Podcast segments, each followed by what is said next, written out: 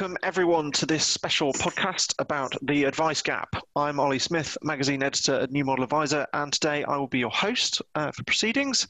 Joining me to discuss a major report into the advice gap by Octopus Investments is the company's CEO, Ruth Handcock, along with a smorgasbord of advice experts.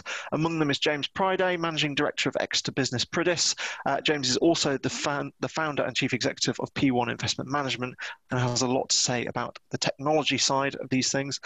Educating the next generation of financial advisors is always going to be a big part of the conversation too.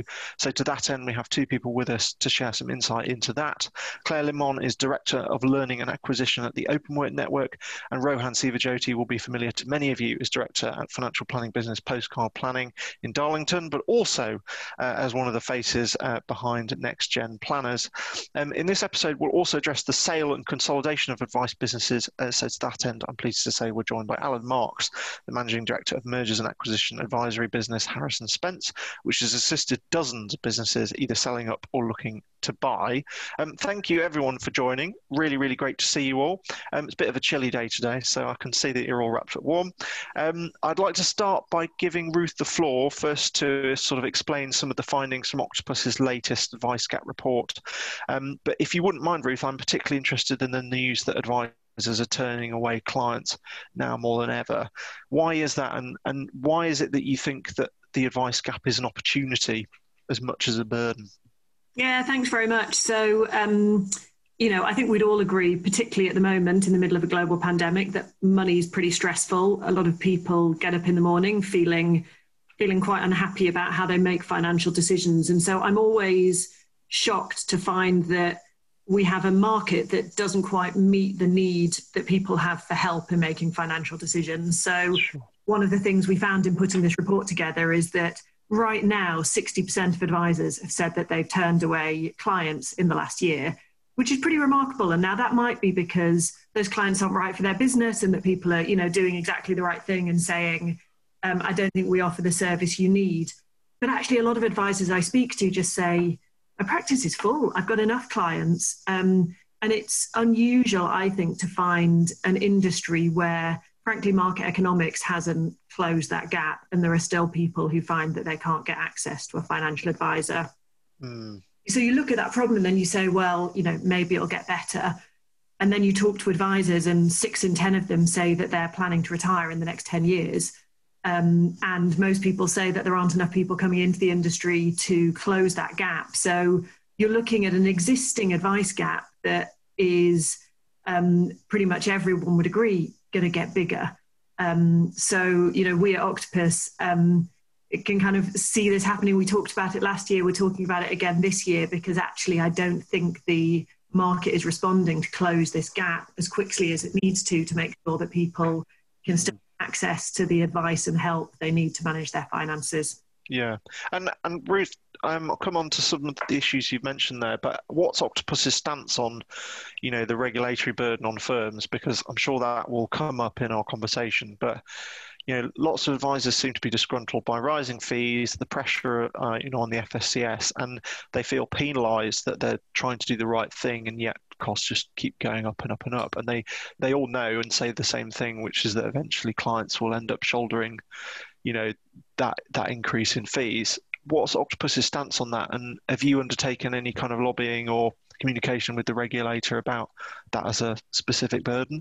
Yeah, I definitely don't discount that as a burden. I think every advisor I speak to, when you ask them what's top of their concerns, it's regulation and it's PI insurance. Continues to be an issue. Again, in the PI area, it's unusual that the market hasn't closed that gap, that there are so few insurers operating in that space, that there's not sufficient competition, I don't think, for people to get a good price. Yeah. I think how do you solve that? I think there is a general efficiency challenge for many advice businesses that mean operating costs are going up, not down. So the way I tend to think about it is, how do you solve that efficiency problem using technology primarily, in order that you can still run an efficient and effective business, even though, you know, regulation will always change. There will always be a burden upon financial services to keep up with it. The cost of doing business, I think. So I tend to approach it, and how can you make sure that the rest of your business runs as smoothly as possible so that you have the management headspace to be able to respond to that regulatory challenge. Yeah. I'm going to come on to Alan just in a second to ask about, you know, why it is that people are selling up. But just wanted to check with James and Rohan. I mean, have you got experience of turning away clients? I mean, does that leave you with a kind of guilty feeling in your stomach? Rohan, do you want to just give us a few lines on that? So we have a bit of a thing that we always want somebody to leave with something. So even if it's a bit of a nudge in the right direction, a bit of content that we can aim them towards, perhaps if they aren't right with our firm as such. We are one of those that Ruth just spoke about who are at capacity at the moment and trying to deal with that capacity issue that we have. But I just feel that we have a bit of a duty, really, a bit of a societal duty in terms of, like, we have decent learnings, we have decent jobs, and as much as we can sort of pay forward to anybody who comes to our doorstep, that's going to mean an awful lot to them. And yes, if it uses up a bit of our time, but that's just no great loss at all. So anything solution-wise that does help close the advice gap at all, always really keen on, because more people need help, and it's just kind of great to see some of these innovations coming through now. James, have you turned away clients? Are you at capacity? Are you in that group of people? We have done. So obviously I'm sort of here with two hats on. On the financial planning side, we have done, what it has done is it's forced us to look at a deeper level of client segmentation to ensure we've got much more defined buckets that clients can fall into when they first come to the firm.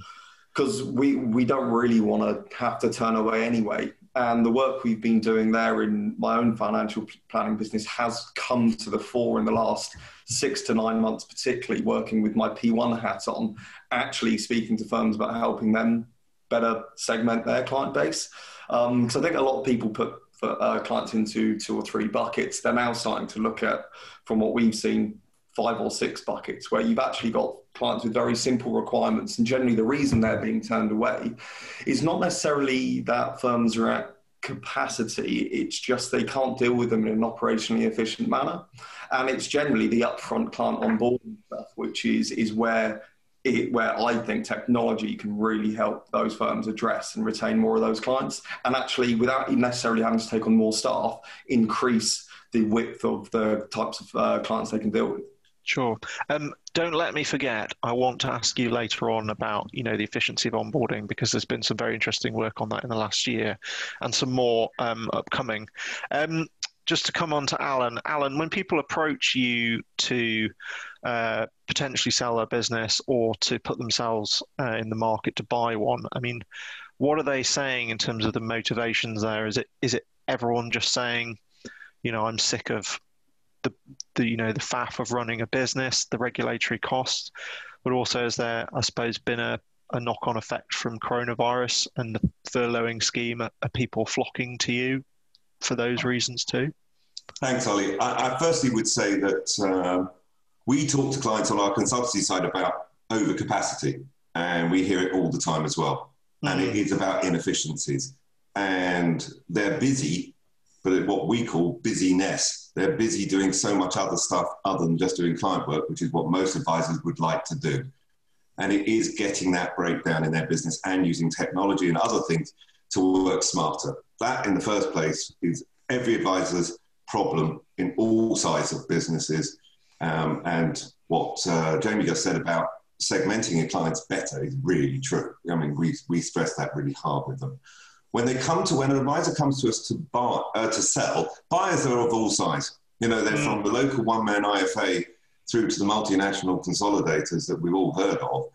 But they want to just grow their books, and they have advisors in the bigger firms. They have advisors who they want to feed, and in the small firms they want to grow, because growing organically is tougher for them, especially in the current market where you can't get out and network and meet people. Sellers tend to fall into 2 camps. The first camp is, I've just had enough. I've had enough of everything, and I just want to sell, and I want to retire. And there is a large population of IFAs who are over the age of 60, 65 and older who now it has just driven them out of the business. And they're looking quite often for buyers who are the smaller buyers who they feel they can put their clients with. And you know, we specialize in doing that marriage of buyer and seller. The cultural fit is important. There are also a lot of people, and I would say 50% of the deals we're doing at the moment are sellers who just don't want to get stuck in the glue anymore. The compliance, the HR manager, the property manager, the everything else that they have to do other than being an advisor. And they actually aren't looking to retire at all. They're looking to sell and move into an organization and take the asset, the value of their asset off the table now, but continue working under a new environment where they do just what they really want to do, which is be an advisor. Mm. And that is a big change from 2013, when we had lots of people exiting from the industry profession at that time. Now there are really two sorts of seller. It's the one who wants to retire and hand over his client over a period of a year or less, or slightly longer, 2 years, whatever. And then there's those people who actually do not want to leave the industry, but they set up a business to do the right thing for their clients and now find that they spend more time doing what they don't want to be doing. Mm. Okay. Claire, you've been waiting very patiently there. I want to ask you a very specific question about networks, which is that for those people who are facing that big, big decision of whether to sell or not, and they perhaps feel a little bit uneasy about it, do you think that there's something that networks should be doing there to kind of attract new members, old and young, to essentially take some of that burden off their shoulders and say, here's a way of advising, but just in a different way? Hi, Ollie, and hi, everyone. Yes, I do. And we're definitely working in that space. So we are talking to small businesses who are doing just what we've had described, where they want to join our network but kind of offload the regulatory and PI concerns. So we've got a number of those we're talking to, and since we've been speaking to those, we've worked up kind of a blueprint of what information we can give them, what they want to know, so that now it's more efficient for us in being able to get that to them early, for them to have a clearer process, if you like, about what it will mean and how they make the change. For individuals as well, I mean, we are trying to make sure that we're just explaining to younger generations what we do and what this industry is about, because I think one of the biggest challenges we've got is that people don't recognize this industry as a career, and yet once you're in it, and I can speak for myself in this, it's a brilliant career to have. So it's an education to drive the numbers, which we've been really successful at doing over the last couple of years, but I think there's an awful lot more that we all need to do. Mm. Rohan, you've done a lot of work in the last couple of months preparing a blast-off programme to encourage people to set up good small financial planning businesses, haven't you? How's that going? And can you talk the panellists and audience through a little bit more of the thinking behind that? Yeah, sure thing. So actually launched yesterday. There you go. So the first cohort of 10 started yesterday. So these are 10 people setting up new firms. And we've now got a program in place to help them basically go through things like network or directly authorised, et cetera, make all of the decisions to accelerate the growth of their firm, essentially. Yeah. So kind of an accelerator for small financial planning businesses. Just touch on something that Claire said there as well, around us all having to do a bit more to promote financial planning as a career. Completely agree. I know, obviously, that New Model Advisor have kindly covered our boot camps at universities as well, which have been really good, which have gone down really well, and probably a little bit of an exclusive here for you all as well. Announcement to come on that will be in over 40 or 50, I think it's about 45 universities next year, which we've just agreed a deal on, to promote financial planning as a career. So these are these day boot camps. We put a load of employers in the room with the best students that universities pick, put them through quite a testing day, where they end up doing presentations and all the like, but have been highly, highly successful so far. The first one at Manchester Met, they whittled down from 70 to 16, and all 16 got interviews, and such was the quality of the candidate. So we want to do our bit and do more to promote it as a genuine career option, because I just don't feel that people still realise. So just like Claire said, that, you know, everyone sort of wants to be an accountant or a solicitor or whatever it is and knows the paths for those things, but just don't know that this is a great career that is flexible, it pays well, and it's highly rewarding work. Like, who doesn't want that? I think that's a very, very good point. I think we'll come on to, you know, learning in just in a couple of minutes, but I'd really like to ask a little bit more about those big advice businesses, Rohan, and indeed to everyone else, because it strikes me that there are accusations sort of flying around the room about sausage factory scale at big advice businesses, but I wondered whether there's actually, you know, a kind of moral case to keep the big advisors in the picture, because they, you know, they have some clout and they have the resources to, you know, fund academies and potentially lower their prices. I'm not sure how that would work in practice, but just wanted to get your thoughts on that. Perhaps James, would you be willing to talk about that? So you're asking me about big firms and their role to play. Yeah, I mean, I guess lots of people sort of saying, you know, sort of skepticism about the role of larger advice businesses in the industry, but we know from certainly from a regulatory perspective that they shoulder a lot of the burden of things like the FSCS, but also that they have the resources to fund people coming into the industry. I'm talking, you know, SJP's Academy, Quilters Academy. We can see other businesses going the same way. So, you know, it sounds like the industry is trying to strike this balance between, you know, doing good for existing clients and also trying to set itself up for the future. And I'm wondering how much of, you know, that belongs to large businesses. How much of a role should they play? Well, I mean, to be honest, I think everybody's part of the whole sort of ecosystem of it, and everybody's got their role to play. And I think, to be honest, you generally find that there's two quite distinct approaches from people that are running smaller firms. They've got a different way of looking at life and how they're operating their business. I think, as Alan said, you get guys that they really are passionate about the financial planning on the ground. So maybe that's the focus for them as an individual, and take away the burden of some other stuff. However, they can be great mentors for people that are entering the industry.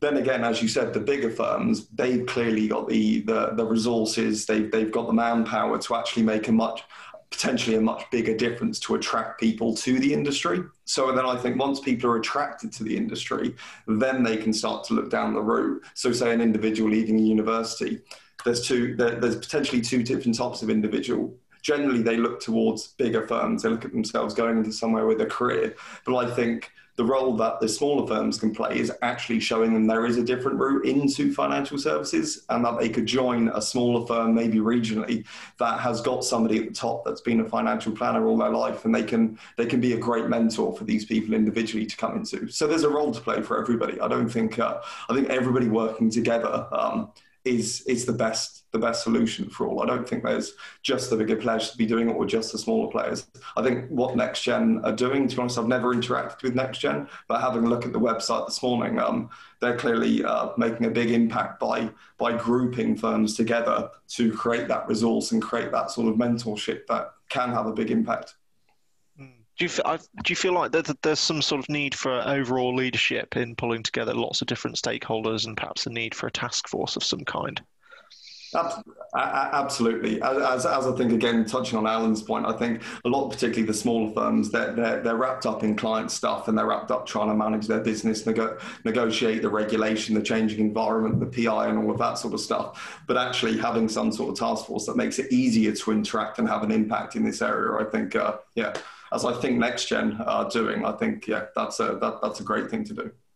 Okay, so let's come on to the you know, the learning and development side, because you know, Ruth, young people form, you know, quite a large part of your theory that the advice gap can be a business economic opportunity, you know, not just for small firms, but I suppose for, you know, communities and, you know, economies across the UK generally.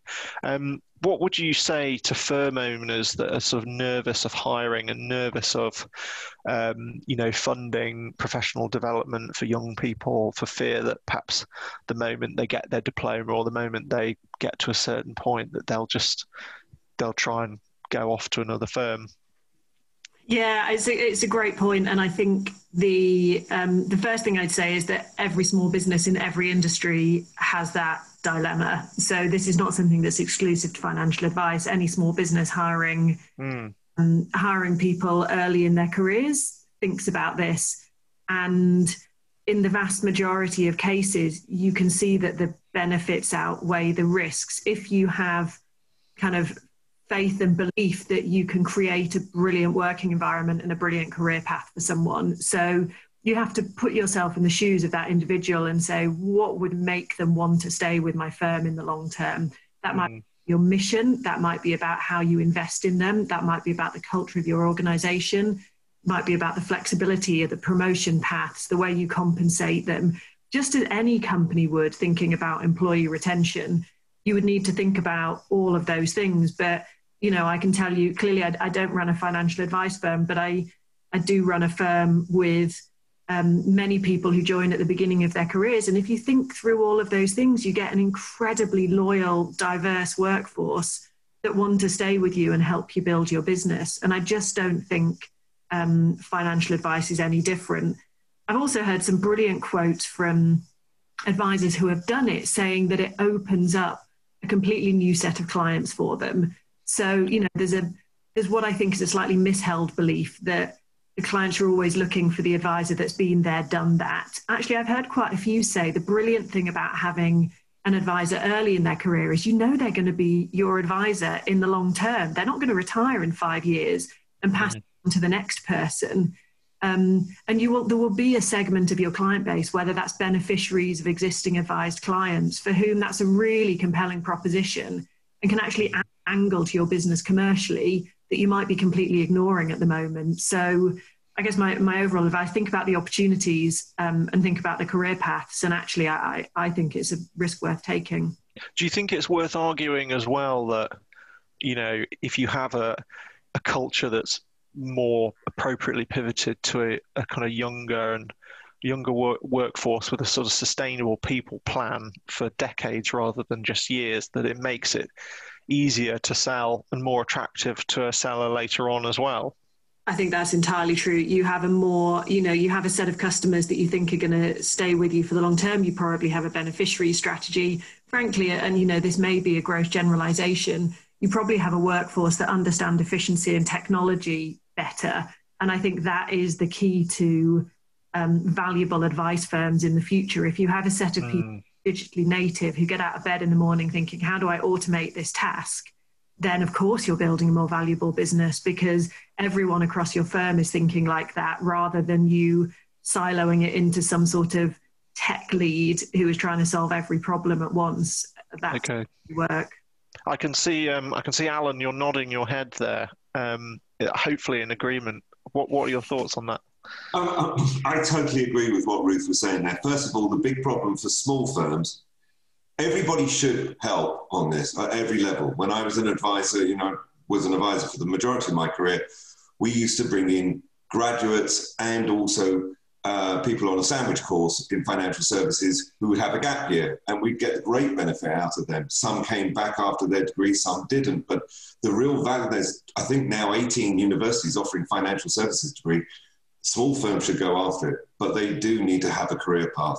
And because they're not trained in the corporate world, they don't know what that means, but they need to learn it, because the youngsters coming to them want that. That's what they want. And it does add massive value having young advisors or young people. As Ruth said, they have a totally different attitude towards solving problems. They don't throw money at it. They use technology to think a way around it, and they actually understand new technology quicker. They're playing with it all the time. So they want to help the business, and they really do invest their time in it. In fact, I'm working with a firm at the moment where the CEO is so chuffed because 2 members of staff came to them halfway through COVID with ideas how they could do more even working remotely, and they'd worked on it themselves in their own time. They have a different attitude, and this attitude that millennials are lazy and want millions of pounds straight away is just not true. And they are so keen, and the ones who come in don't have a predisposition of, well, we've always done it that way. No, let's work out a way of doing it. And you have a real asset when you bring young people in. And I totally agree with Ruth. It is down to all sides of firms to do it.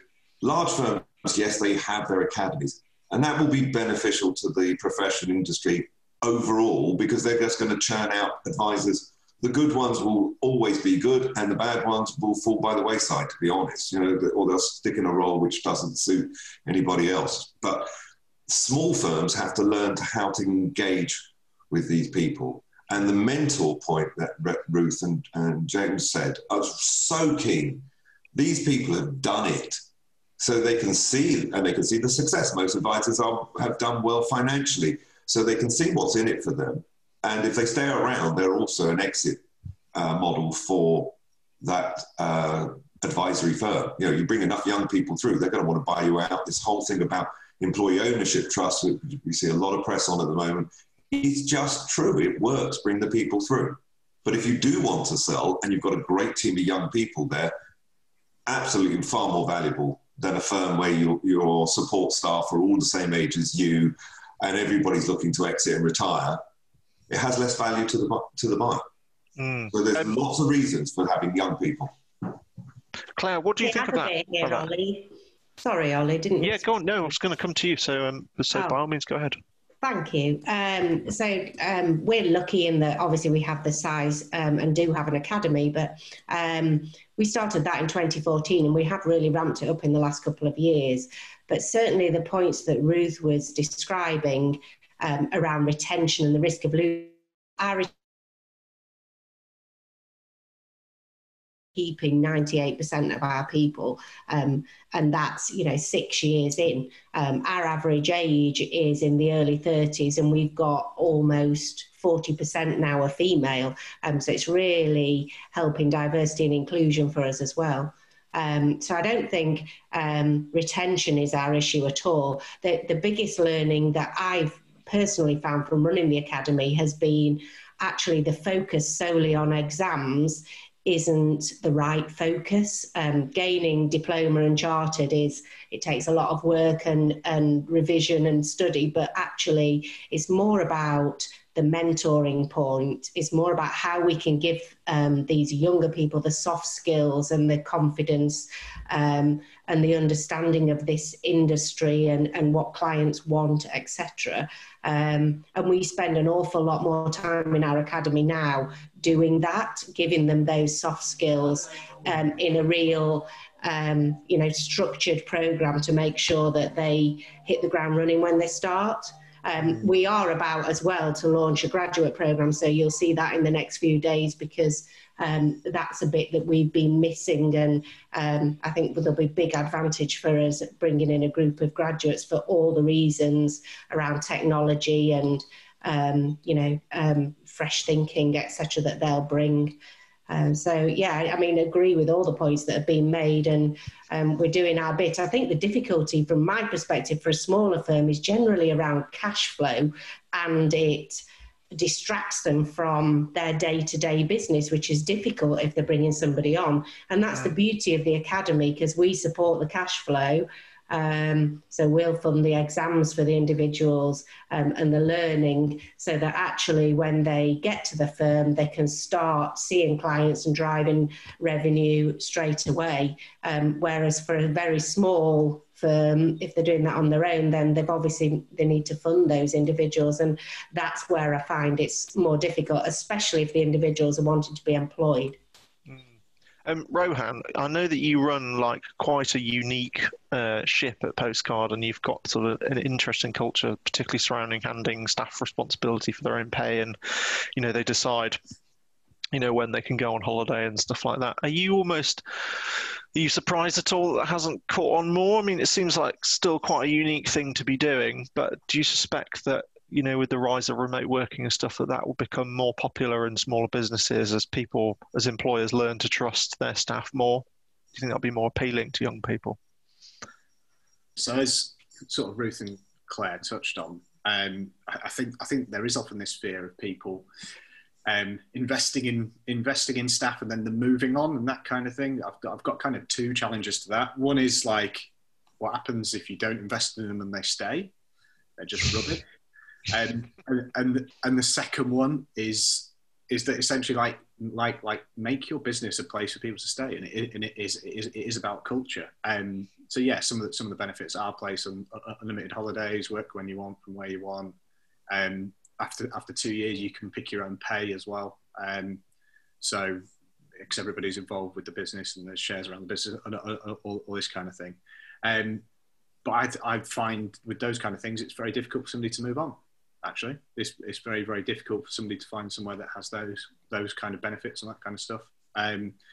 So it helps us retain people, which is just absolutely great. And it isn't just sort of me saying this. I think three great examples actually during lockdown, and I will name the firm as well: Paradigm Norton, Emery Little, and Cooper Parry Wealth. So three of the leading lights, I believe, when it comes to culture within financial planning, have all picked up hires from other firms throughout lockdown.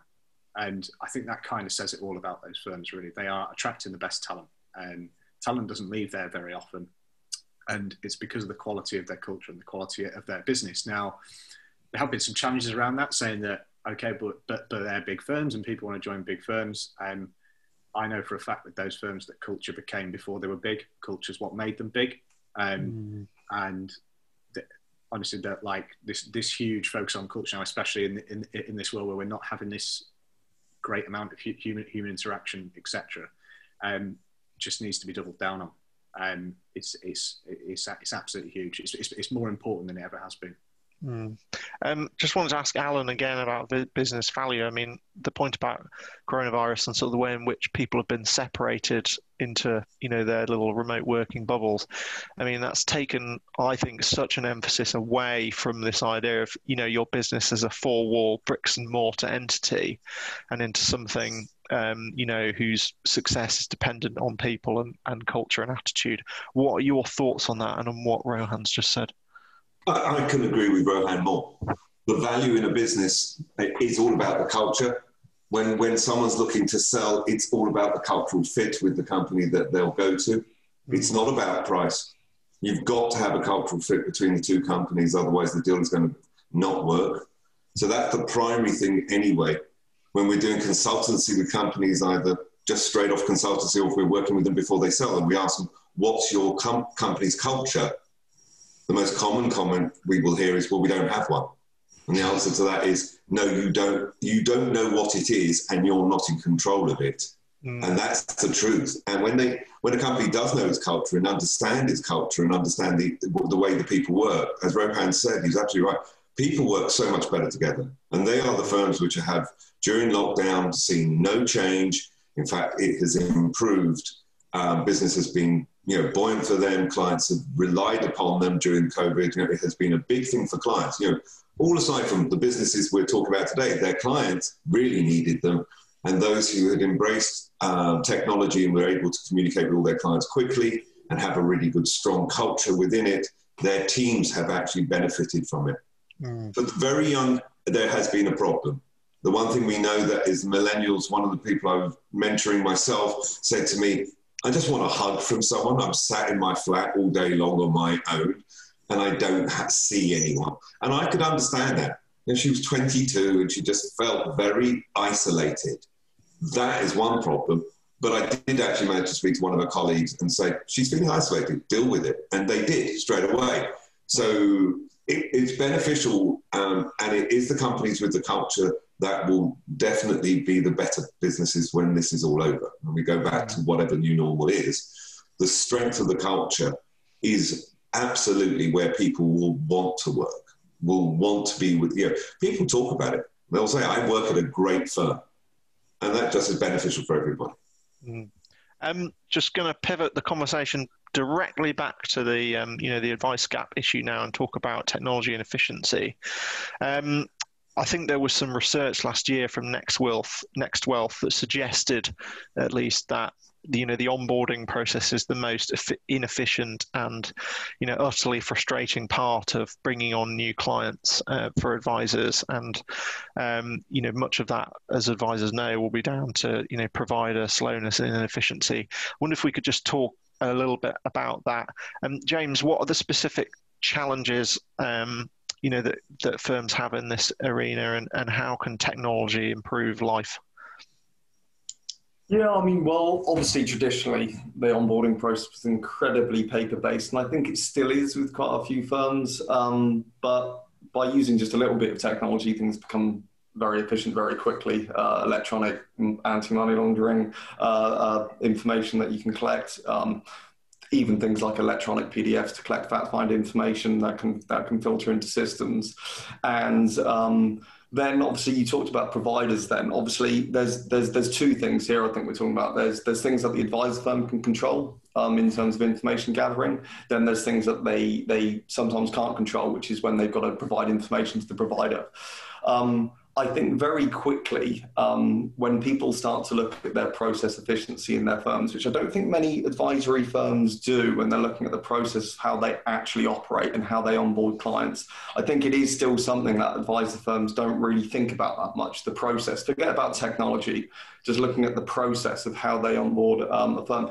As soon as firms do that, and they just note down what they currently do, they can quite quickly start to see efficiencies they can embed on that onboarding process quite quickly. And they can see that there's some off-the-shelf solutions that they can put in play very quickly, such as electronic signatures and that sort of stuff to get client agreements signed and to get letters of authority signed and that sort of stuff. That stuff is an easy step that I think most firms should be looking at. And there are some consultancy firms around that firms can speak to that will help them do that quickly. So I think that's a big step that firms can take and that they should be taking. It would take quite a lot of that onboarding burden away. The next thing is then providing information to the providers. Obviously, the thing about being an independent financial provider, planner, is that you're dealing with a lot of different providers. So you've got a lot of different systems to try to work with, different processes that you've got to try to work with and embed in the way that you do things, which is the much more difficult thing for a financial planning firm to have an impact on. And that's where the providers really have to start stepping forward to have very clear processes, electronic processes that allow firms to transact their advice very quickly. And I think that's going to be the biggest impact for me on closing the advice gap, when things can be done very quickly, efficiently, and transactions can happen in an electronic format. You can suddenly start to look and say, okay, well, it doesn't cost me that much to onboard and implement some advice. It costs me a third of that or half of that. That's when suddenly you can start to look at those smaller clients. Ruth, your thoughts? I completely agree. I think it's, I remember when I first started talking about technology, everyone's like, oh no, are you suggesting that computers are going to replace humans? Don't you realize financial advice is all about the kind of emotional and is about the person connection. It's completely true. And I think that it's led a lot of people down a bit of a dead end to assuming that technology has no place. Technology has a massive place. Someone told me the other day that that someone in their team spends 80% of their time rekeying between systems. I mean, any business where that is the case, there is a huge efficiency opportunity, and that just doesn't need to run counter to what we all know is important about advice, which is person-to-person contact. You can run a brilliantly efficient business that frankly allows people and advisors to spend more time with clients than less. I think, we talked about it at the beginning of the conversation, the biggest risk, the reason a lot of people want to leave the firms they're in is they don't get to offer advice anymore. They get to worry about regulation and worry about efficiency and effectiveness. If you have a firm that runs more efficiently, you get to spend more time with people, and that's frankly what most people want to do. Claire, what's your stance on this? Does Openwork have, plans to, expand technology offerings for, member firms? Yeah, so I agree with everything that's been said. We're currently deploying a new system that helps with client data mining. It's a primarily a CRM system, and that's a huge rollout for us that's underway now and will conclude next year. But I think the main point I'm hearing here, and I completely agree with, is around kind of back to basics and making sure the basic processes are only work where the process itself is actually clear and we can see the role that technology can play within it. Mm. And so our strategy currently is very much focused on that, about how we, you know, remove any kind of dual keying and inefficiencies in onboarding clients and indeed onboarding recruits, to make sure that technology is just making us more effective, because our processes are sound and up to date. Mm. So yeah, I mean, I agree, but I certainly don't think we'll be looking to replace the face-to-face environment. And especially now, you know, the interviews are being conducted virtually, and the feedback from that is really, really strong, in that, you know, clients can be anywhere, appointments can be any time. So the flexibility that brings from using and you know, being forced into this technology with the COVID shutdown has actually really helped us to drive this change a lot more quickly and embrace it in a lot more positive way. Alan, when people come to you perhaps looking to sell, do you ever feel like they haven't spent enough time upping their technology game and that they could do more to make the business somewhat more attractive? Yeah, I totally agree with that statement. In the last 5 years, we've sold a large number of businesses, but only two stick out as companies who'd use technology to the fullest. Well, you know, one of them never filled in a fact find in the client meeting, always would ask the clients to log into their system, mm. fill in the fact find, have a free flow page of what they felt their issues were, but they weren't the driver. You know, they would be able to have the data, be able to have that. So when they did their first meeting, which was pre, you know, COVID, all done on Zoom first meeting, they knew exactly what the client's situation was. And I remember when I first met them, I said, well, does everybody do that?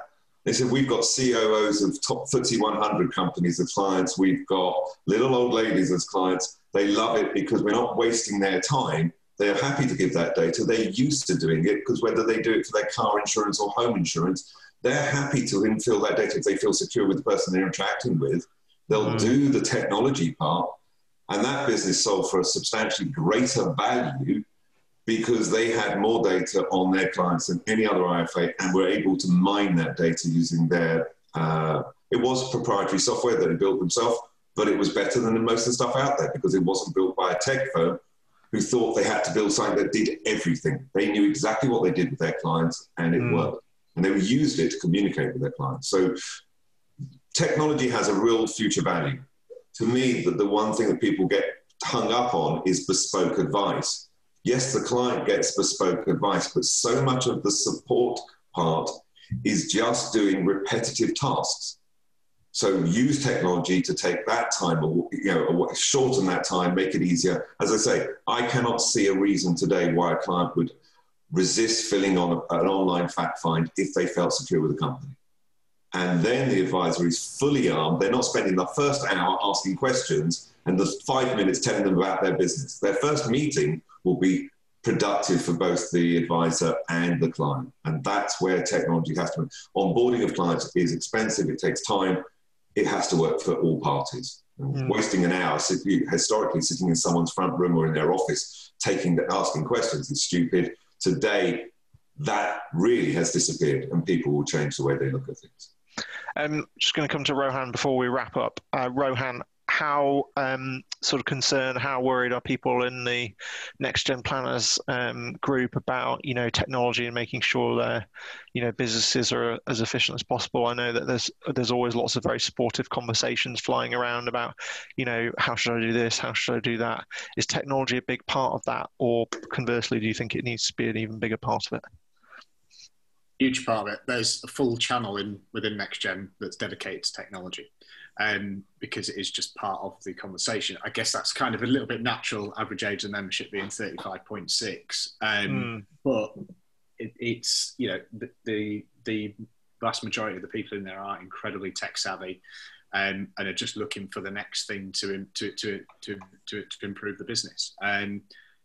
You know, from real quick wins like installing Calendly for your diary appointments and stuff like that. You know, just the real like quick, easy things that just take so much time out of the process of going back and forth, etc.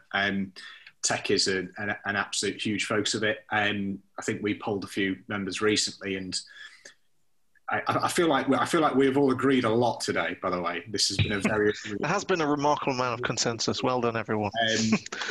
And I'm also going to do exactly the same.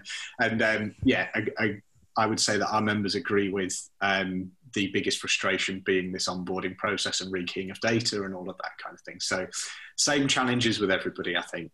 Mm. But hopefully tech will get there. Mm. Okay, brilliant. I'm aware we've been going for about 45 minutes, which is astonishing. The time has absolutely flown by. So I'm going to close, if you don't mind, by asking each of my guests what the key priority should be in closing the advice gap. And they're only allowed one word as an example, as an answer. Sorry. And if the answer is the same throughout, then fair enough. Then we've established more consensus. But Ruth, it falls to you, I'm afraid, to kick us off. So what is your one word answer? Technology. Technology. Alan. Technology. James. Process. Process. Claire. Succession. Ooh. Rohan. Thinking. Thinking. Okay. That's but I'm going to go with technology. I'll go with technology as well. Okay. Okay. Cool. Thank you very, very much, everyone, for taking the time out of your days to talk to me. I think that was a really, really interesting chat, and I'm so pleased in particular that we've had such a range of voices and perspectives on the profession, you know, from large and small, and you know, from different angles and stuff. So huge thank you from the bottom of my heart for that. I'm going to close up and say that I've been Ollie Smith, and this has been a special New Model Advisor podcast on the advice gap. If you want to join in the debate online, please do. You can tweet us at New Model Advisor, or do write into the team with your thoughts or any experiences on this topic. The email address is news@citywire.co.uk. That's been us for now. Thank you very much for listening. See you again soon.